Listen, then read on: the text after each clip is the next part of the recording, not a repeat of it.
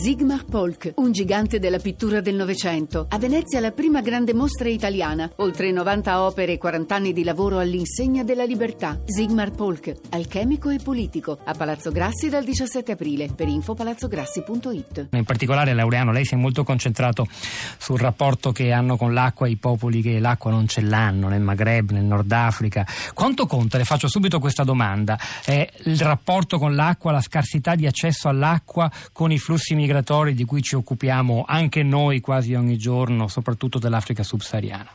Beh, conta moltissimo, possiamo dire che sono provocati dalla crisi idrica, eh, perché come, come, tutti sanno se si è senza cibo si può resistere qualche settimana e si trova comunque poi nelle vicinanze il modo di cavarsela. Eh, se invece si è senza acqua è impossibile resistere neanche un giorno. E il primo giorno già si va via, si parte, il secondo, il secondo bisogna andare lontano e il terzo si muore. Quindi eh, l'acqua ha determinato tutti gli spostamenti che vediamo. Pensiamo che interi paesi sono ormai spopolati, eh, la Mauritania, eh, il Niger, ma eh, poi sappiamo che le migrazioni sono dovute alle guerre, ma tutte le guerre ormai sono per l'acqua. In realtà la vera risorsa mondiale su cui tutti si stanno muovendo per accaparrarsela è oggi l'acqua.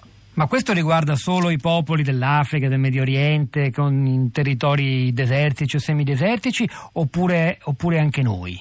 Noi in fondo potremmo dire siamo pieni d'acqua, siamo tranquilli riguarda anche noi perché il problema dell'acqua è di come è gestita, anche dove ce n'è molta, l'acqua può essere un pericolo se gestita male, l'acqua distrugge se gestita male, eh, l'acqua, l'acqua modella il suolo, crea il paesaggio, ma lo può anche dirompere, lo può anche eh, creare delle alluvioni e quindi riguarda moltissimo anche noi perché con uh, gli estremi climatici e con situazioni eh, climatiche sempre più violente, eh, se il territorio non è pronto e non è capace di recepire questa risorsa nel modo dovuto, eh, poi sono i disastri che vediamo dappertutto.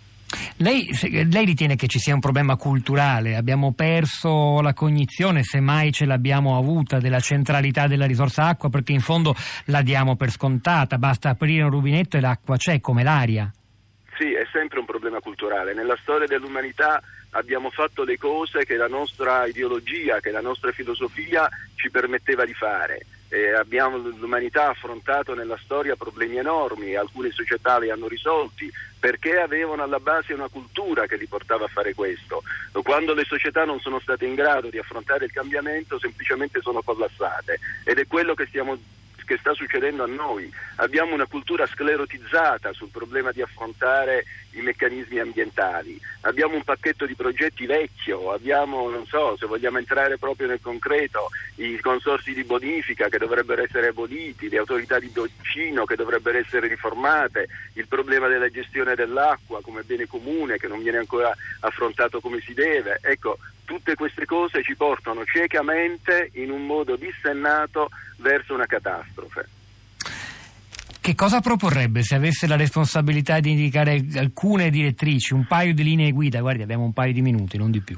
Allora, le ho detto una nuova cultura dell'acqua. L'acqua va gestita in modo diverso sia negli spazi agricoli sia in area urbana. Eh, l'acqua non va come abbiamo fatto finora canalizzata con i fiumi cementificati, eh, de, così sempre eh, distribuita in modo Beh, sì. autoritario, va frammentata, va, ci vuole una politica di frammentazione, l'acqua va captata a partire dalle abitazioni, sulle terrazze, distribuita nelle case per riciclarla, eh, frammentata nelle città, non deve essere distribuita in grandi reti, deve essere riframmentata, noi la canalizziamo tutte insieme e la buttiamo a mare, tra l'altro buttiamo a mare tutti i nutrienti quando buttiamo a mare le acque usate, stiamo deupaperando il territorio dai nutrienti, li stiamo buttando a mare che diventano ipertrofici e ci priviamo di una risorsa straordinaria.